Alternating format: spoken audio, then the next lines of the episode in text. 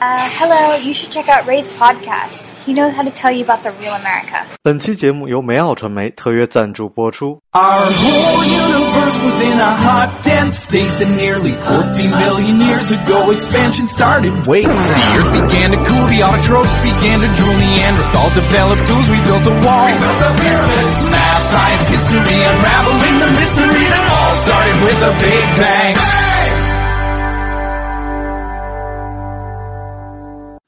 Hello，大家好，欢迎收听本期的老马侃美国，我是老马。今天我们邀请来了一位嘉宾，依然是我们的木木学长。Hello，大家好，我是你们的木木学长。你们不愿意听我，也得被迫听着。嗯，这期节目聊哲学上那些就没有答案的问题啊。其实，就是这期节目的开始跟后边都是伪装，伪装了我们中间想聊的一些，呃，我觉得是会被屏蔽掉、会被就是审查掉的内容。所以希望大家能够有耐心的听下去。对对对，今天实际上是一个叫做木木的机器人来给大家说这些话。呃，木木本人不对今天所说过的任何一一字一句负任何责任。对，那个大家可以不听两头，不听当间儿，哎，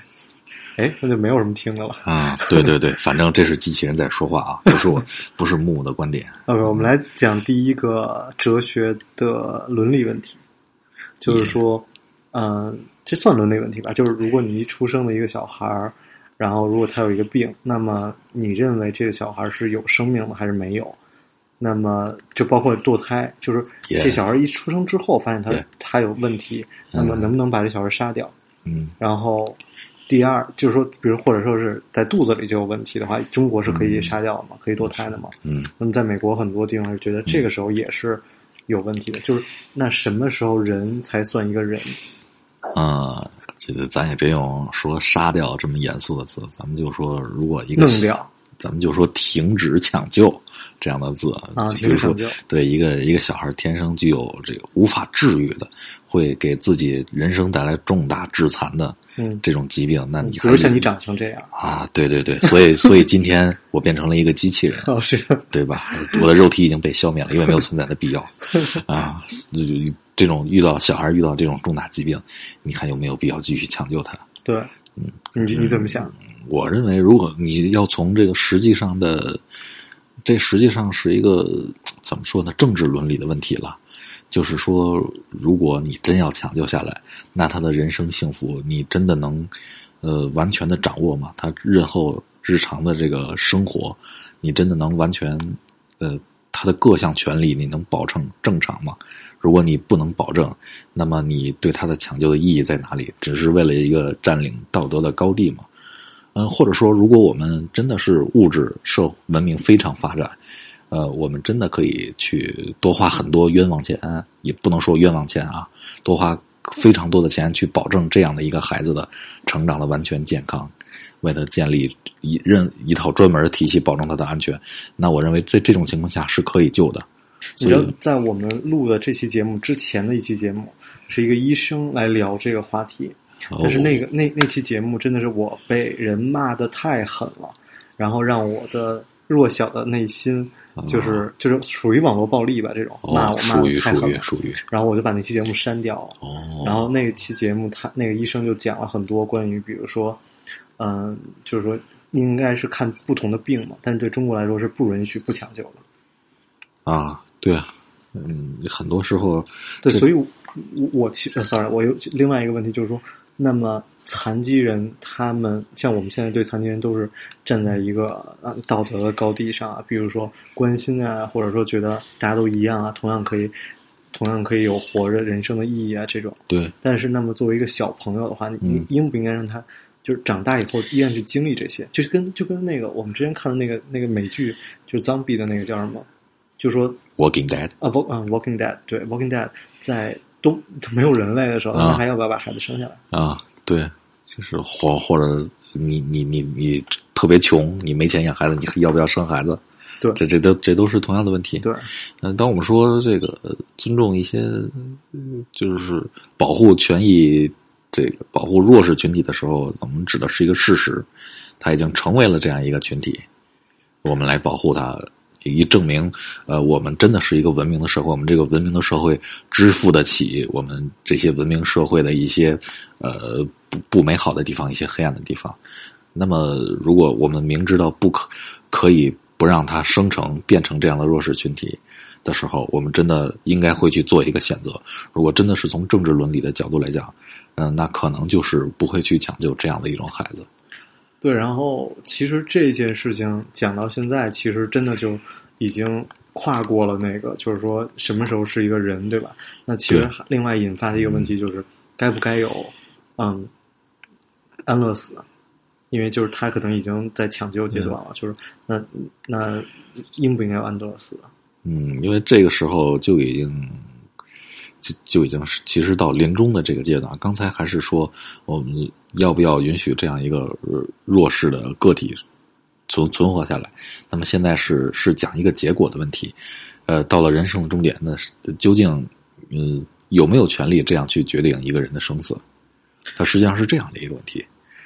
就是有一个电视剧叫《天道》，然后他那个虽然最后拍的特拖沓就那种特哦凑时长的那个，哦但是他其中开始的时候有一段讲到那个主主人公的父亲，就是嗯很痛苦，然后就讨论到就是说这个这个孝顺这个问题，他就说如果我父亲很痛苦的话，你就直接就是拔管就好了。对，然后就是他他说他说我我们家没有穷，就是他的亲戚人都有讲，说我们家没有穷到那份儿上，就啊，那个一定要就是奋力抢救啊什么的，留父亲有气，这才是孝顺什么的。是然后他说，如果我的孝是建立在别人的评论以及对嗯这种这种说我父亲受苦的这个阶段，啊那我还不如不救，我宁愿不要这个道德的这种嗯归属。所以这其实之前是我的一直的一个态度，就是说对我做节目要有没有人架着我，我是无 无所谓的。对对，但是后来发现嗯我自己还是没有强大到那个份儿上。啊，是对，所所以安乐死这个问题是其实挺难过的。我在你知道我在高中毕业的时候，那个暑假就是特别长嘛，然后我是去北京有一个啊，我就不讲名了，有一个临终关怀医院，那都很多年前了。然后我高中毕业，那都是零六年的事儿。嗯然后那个时候，那个临终关怀医院就有很多志愿者在那儿，嗯但是我发现其实并没有很多人去，大家都是挂牌子，然哦后去关心那些人。但我在那儿，我就看到很多人真的是生不如死，而在那儿也是我第一次见到死人，就是经常有老太太就推走啊什么这样。哦对，然后那种临临终关怀，其实我觉得也是挺痛苦的吧。是。对，而且在那儿很搞笑，老头老太太还在炫耀，原来我儿子在美国，然后那个都有钱多有钱，我你们，哎，就其实挺挺奇怪的一个状态而现在中国这种养老问题，这些都是其实这种伦伦理问题都是应该提上来让大家来讨论的，而没有什么正确与否，因为对。你所谓的正确与否是嗯。基于你现在的一个道德的一个评判标准，对。而在不同的环境下就完全不一样。就跟你最近看毒枭啊，你可以看到哥伦比亚。对吧？那那么混乱，美国也是很多小孩出生不知道自己父亲是谁。我就怎么说？我说这太多了。那个对，那在美国这种父母离异太正常了，百分之五六十的这种这种离离异的这种这种比率，那其实就什么东西你都应该是可以接受的。所以不要拿自己的道德标准站在一个道德的高地上来批对判、批判世人做的决定，或者批判我来说的一些观点。对对，因为你的批判是因为你丫见的少。对，很多事情其实是应该我们放到公众的话语系统里来讨论，让我们整个的文明体系来做出一种判断、一种结论，到底是怎么样的，嗯，而不是说真的让你个人去承担这一切道德判断的压力。对，其实我特别讨厌大家来拿道德来规定别人的，还有一个原因是因为我们现在见到的事情太，其实还是很少的。比如说，我听评书嘛，整天在讲，还有在在宣传那种立贞节牌坊，对吧？你 你跟这个男的签订了一个婚书，对嗯、然后你你的男人死了，你都不应该再去见。就评书还在讲这些观念，对吧？虽然我一直在听，但其实你就特别明显可以看到过去的那种价值观，但放在现在就完全不可能。所以我觉得现在的社会，就中国的这个社会进展已经，就我觉得特别奇怪，就在于对。很两面性，有的地方特别开放，啊，对吧？对于这种比如单身啊，大家都会说，哎，我不在乎他的过去，那这个人其实做什么事情都可以接受，嗯，而这个人他就好像就是就好像有的地方又特别传统，比如对对于这种结婚的习俗啊，很多地方都特别传统，所以其实也是中国在一个这个临界点，就是特，别这还是还是一个变化的过程，还是还是想说我刚才提的那些话，为什么要立贞节牌坊？实际上是因为要保证婚姻契约的忠诚性，婚姻契约的稳定性。但这事儿其实是应该是政府通过呃婚姻立法来保证的。那么那个时候政府没有婚姻立法，这就没有根本没有法治观念嘛，所以需要你个人来立一个贞节牌坊，来保证这个婚姻契约的呃完整性、忠诚性。所以很多事情、很多道德，就是其实是应该放到公共空间来，大家一起共同的来做的，而不是你放到个你个人的压力、个人来承担的。其实这个对于这个铺垫，我本来想了五六个 问题，嗯结果发现都没有到这儿，就直接跳过去了。嗯那么我终于开始聊今天我最想聊的话题，就是我看的这本《一九八四》啊，嗯，就这本书我觉得特别牛逼，就写到了嗯他在一一九四九年写的吧，其实是对是奥威尔对吧？对，然后他遇见了，我觉得说实话就是遇见了文革，可以这么讲吗？嗯，而且有很多跨时代的东西，比如说那种监视器啊这种的，其实完全是就现在现在觉得哦，我们大家可以想象，但那个时候完全不可以想象，但他都写出来了，对有科幻的东西在里面，对吧？是那么里边其中提出了一个观点，就是说这个辩证法，啊，我认为我们中国受到辩证法的影响非常大，对，就是说我们很多时候都在讲说这件事情是可以做的，与不可以做，但我觉得辩辩证法我们应该是从小就这么学的，对吧？对，说点什么呀？说点什么？怎么说呢？呃，咱们现在学的辩证法，其实是怎么讲？是从政治教科书里学的。那么，政治教科书实际上这个所谓的传统是一种苏联马克思主义式的经典教科书式的这样的传统。如果你在哲学系里进行学习，就会老师就会教你这个名词。呃，实际上这个跟真正哲学有多少距离呢？我不便做一个明确的说明，大家可以自己想一想。啊、所以说其实是呃差距是很远的，因为辩证法就是发展到咱们证，就是不能证的东西。呃，对，呃，因为辩证法咱们学的那一套还是主要是继承继承于黑格尔的哲学理论。那黑格尔他他他的体系，他的哲学体系的目标是要包含一切，那么就是说一定就要自圆其说啊、就比如我跟我们家人聊到这件事，我都会说，我说那个辩证法可能有问题，他们都说本来事情就有两面的，你怎么来反驳这个观点呢？对，嗯，事情怎么说得通，就说明这件事情你是你在说废话，对不对？是明说明你对这个事情没有自己的一个判断，只是把这个事情放到了一个能够自圆其说、自己解释自己的一个话语体系里。那么这样是不能真正的做出自己的判断的。呃，事情怎么都能说得通的意思就是，这个事情，呃，所有能说明的东西，在这个事情本身就已经包含了。所以就相当于我说一就是一，我说 A 就是 A，我说石头是石头，就因为这个东西是石头，相当于这样的废话，实际上没有做出任何的判断。所以这个理论其实是在哲学的整个的进程当中，应该已经是被废除了，是这样的。嗯我们只说这是一个过时的理论，它在当时是有自己的理论的革新的意义的，是非常好的，当时有着革新的意义的。但是理论是开放的，是发展的，不是说一直自圆其说、固步自封的。那那现在对于这个对看待一个事物也好，那相对于这个过时的嗯辩证法，有一个什么新的一个方法来让我们来思考吗？呃，我还是说怎么这么说呢？咱们应该是从历史的观点来看看待辩证法到底是为何产生的。呃，那么辩证法一为呃之所以产生，是为了要解决过去那种一分为二、绝对的是就绝对是是，否就绝对是否，两者之间不可能有任何转化的可能的那样的一种就是有缺陷的理论。呃，所以它是针对这样的背景提出来的。那么到了现在，我们呃，我们到了现在的理论发展，我们需要重新确确定一些标准。那么我们就不能再说呃，正的和对的都是可以这样相互转化的。我们需要一些明确的标准。所以这个时候又会有一些，比如说现当代的这个科技哲学了、分析哲学了，会做一些很明晰的这种概念的分析。会会说这个概念就是这样说的，它这样的意思对，这样的意思不，那样的意思就不对，会做一些这种非常技术上的明晰的判断。有这样所以这是一个发展。对，有这么一特别好的，就是说伴随着一九八四，但我现在还没有看剩下两本书，OK 就是《美丽新世界》和《我们》，OK，就是其实他们有很强烈的，就是他们这三本书就并称为就是反乌托邦的小说。就是说，啊，你刚才说这个其实不是我们是吗？啊、我我当时学的是这个动物农场，嗯这这三本书你都看过吗？嗯、我仔细的看过《一九八四》，我觉得一九八四真的挺让我诧异的。然后，嗯然后我想说的就是说，我之前一直觉得乌托邦是最美好的时代嘛，最后或者说最理想化的一个状态。对，然后没想到就是说这种哲学上对乌托邦的一个反对的一个想法，其实让我觉得还挺有意思的。嗯，你怎么看这个乌托邦的定义？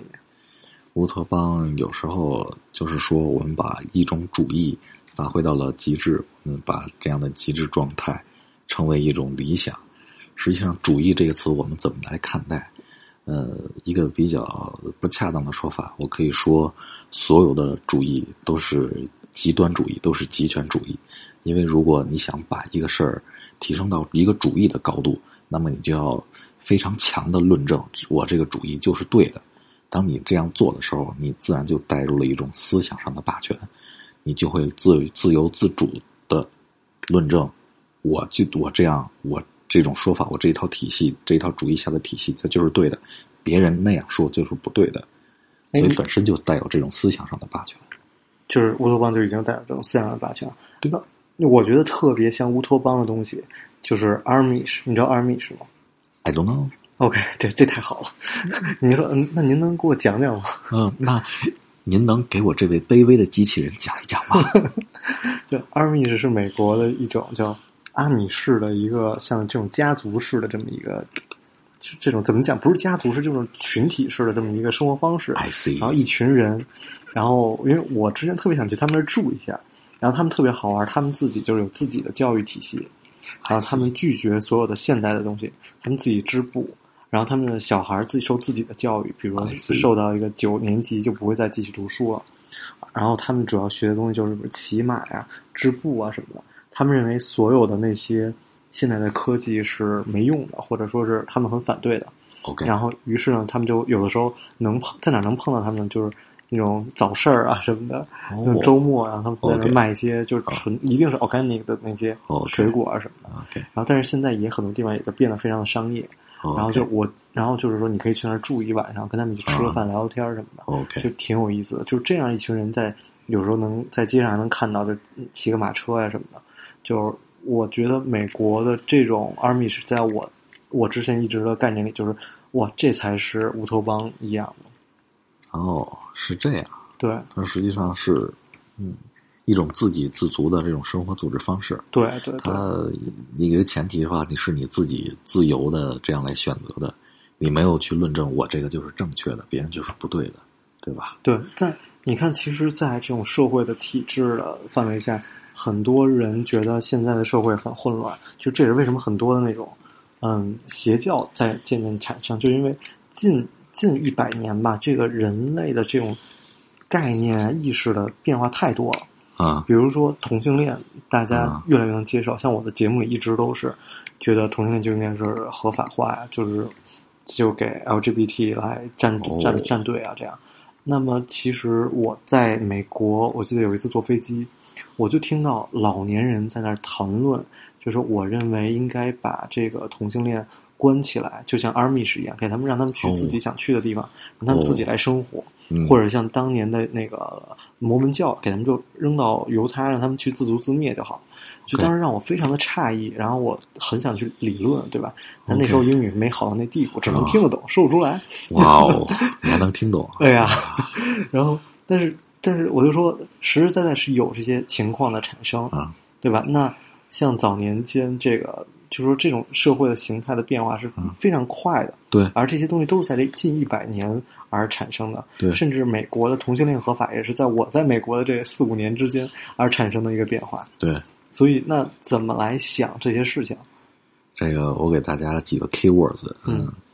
呃，这个其实我们可以用福柯的话语即权利这样的理论来解决。呃，福柯他就是一个著名的理论嘛，他就提出的这个知识考古学，这个大家可以具体是什么，大家可以回去再再找嘛，只是提出来。那么这个问题实际上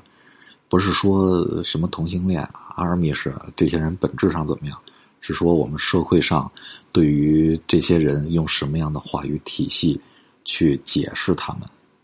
这个实际上是我们这个社会。呃，大家的脑子中对他们的看法，呃，有什么，有什么，有什么一致性的东西？对他们有什么一个一致性的评价？实际上是因为我们的标准一直在变，我们的话语一直在变。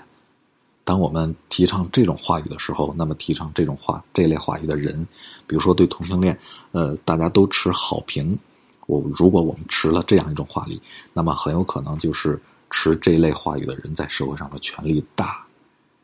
并不是说呃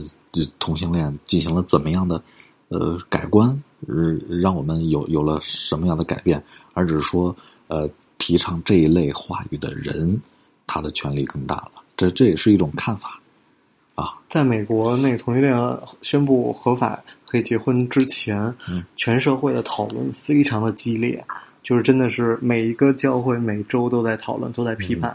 然后社会的这种批判的这种激烈成分真的非常严重。就跟最近我就说，其实社会的多意识形态是非常多的，就是大家应该更宽容的看待我们现在所批判那东西，那太不算什么。对，包括这种就是说这个啊，伊斯兰教之前在美国那个有有两有一个教会，他们正在讨论怎么打女打老婆，应该打到一个什么程度。这也是这种 service Sunday service 在讲的内容，然后就直接冲进去两个女性就脱就是赤裸上身嘛，然后这也是一个特别严重就是特别搞笑的问题，所以有的时候我看到主流媒体就回国看到主流媒体在批判什么女生穿衣服暴露啊，就真的还有这样的，就是比如在地铁里穿什么样的衣服啊，然后我就觉得特别的让我觉得哦穿越了一样，因为我觉得这都是别人的一个自由，就是我觉得这种自由应该还有。那么我们应该保持，就是说不要，呃，去让别人不舒服。那么其实不让别人不舒服的，嗯，事情太多了。比如说，我跟你一个桌子上吃饭，你在那吧唧嘴，嗯，或者你在那儿就是吐痰什么的，嗯，然后我对对我也是有不舒服的，对吧？嗯，就是啊，这是这所以这种这种问题，我觉得真的特别多。就我我已经不知道，我已经自己已经迷茫了，就是应该以什么样的嗯态度来去做这件事情，所以我只能控制好我自己。我尽量在这个人群中是一个就透明人，就我不给让大家有不舒服，对这么一个状态。比如说，现在就就现在我已经，我刚回来的时候，就所有插队的人我都会说后边见，你怎么能插队呢？现在我已经 OK，你插队就插队吧，我已经不管了。哈哈，呃，这这这个还是比较能理解你啊。好了，我觉得说实话，这个我想聊的部分已经聊完了，咱们后来就。最后再 cover 一些比较胡扯的东西啊！我我最近就是还看一漫画，哦，老子说真棒，看漫画中英中英的呢哈，然后那个讲特别好，我觉得也是挺挺符合我之前想的东西的，因为我其实我对中国那种传统文化真的特别弱，背古文什么都背不下来。然后我高高中高考的时候特逗，我我那老师找到我说那个老马呀。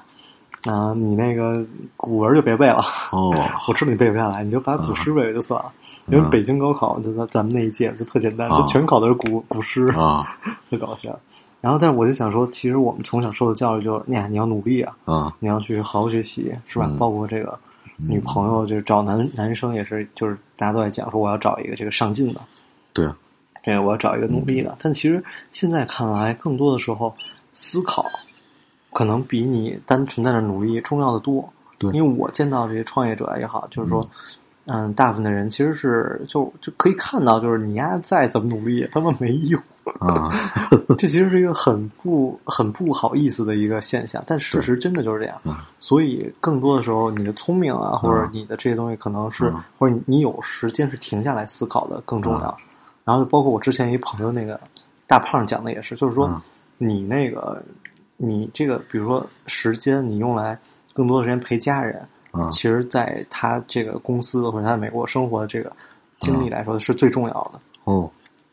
对，其实这跟那个老子说很多观点特别特别像嘛。嗯，就是说我们之前都说，哎，挤挤挤时间啊，去学习啊，去看知识啊什么的。但有时候发现，其实我们很多时候，我们人生的意义就有很多就是这么在消磨。对，对，所以这个之前说这个剧怎么有意义什么的，后来发现这个很多时候就消磨时间的剧，然后才卖得更好。对，对，就是消磨时间。首先，这个老子这个问题，我推荐大家读这个，呃，中华书局出的这个新编著作集成，或者商务印书馆出的这个陈国应先生注释的这个老子。那么蔡志忠漫画呢，可以这个就交给我来看就好了。呃，对对对对对，嗯，然后这个意义的问题嘛，实际上我我记得我在九十二期节目的时候就提过，呃，人生就是荒唐，你为什么来到这个世界上？你觉得真的有理由吗？对吧？你你你真的觉得你自己高尚到伟大到需要上帝来选择你，让你来出生吗？你没有那么伟大，你来到这个人生的目的。你来到这个人生的原因就是随机，彻底的随机，测彻底的测不准，就那也带来的一个问题，就是你的出生，你的人生意义，其实就是一个彻底的荒诞，对吧？你就是被荒很荒唐的抛到这个世界上来，所以你去当你去追求一些身份的时候，我努力工作，我要做产业老大，我这个行业头牌，啊，或者说我我要做一个特别称职称责的丈夫，一个合格的老师，一个合格的医生、律师。嗯，那这些实际上就是，呃，你你你你把它当做一个你做事的呃理由啊，或者说你你你存在的方式、生活的方式是可以的，但如果你真的把这些当做终极目的，你你最后真的会发现，它支撑不了那么严重的终极意义。呃，就是就是说，这个这个世界不是说缺了你，缺了缺了一个你这样的成功的商业人士，一个工作的上班上班族，他就这个世界就过不下去了。他不是这样的，对，这个世界也不是你你所在的那个行业，你所在的那个产业最重要。呃，你你所在的那个产业可能明天行业大发展就彻底没有了，或者说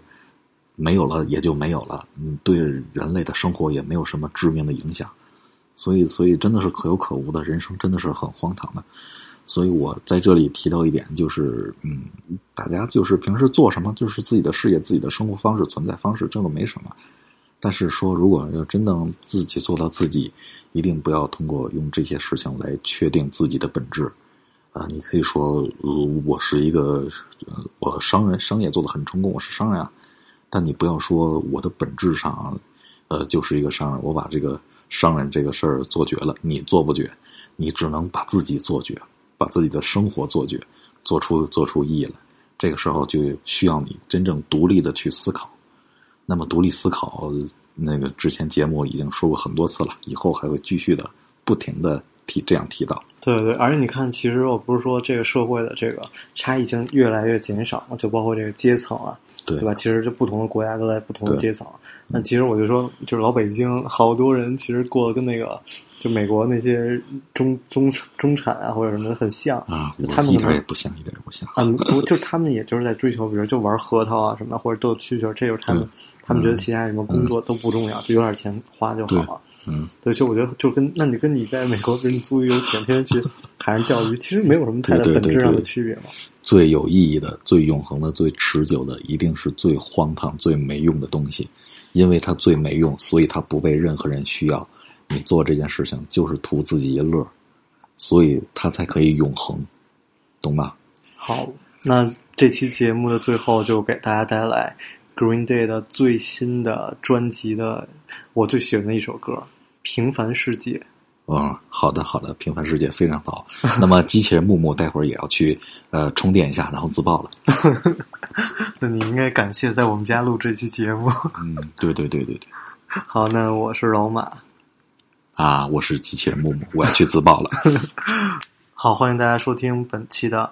老马看美国》，我是老马，欢迎大家关注我的个人微博马正阳叨叨叨。我们下期节目再见。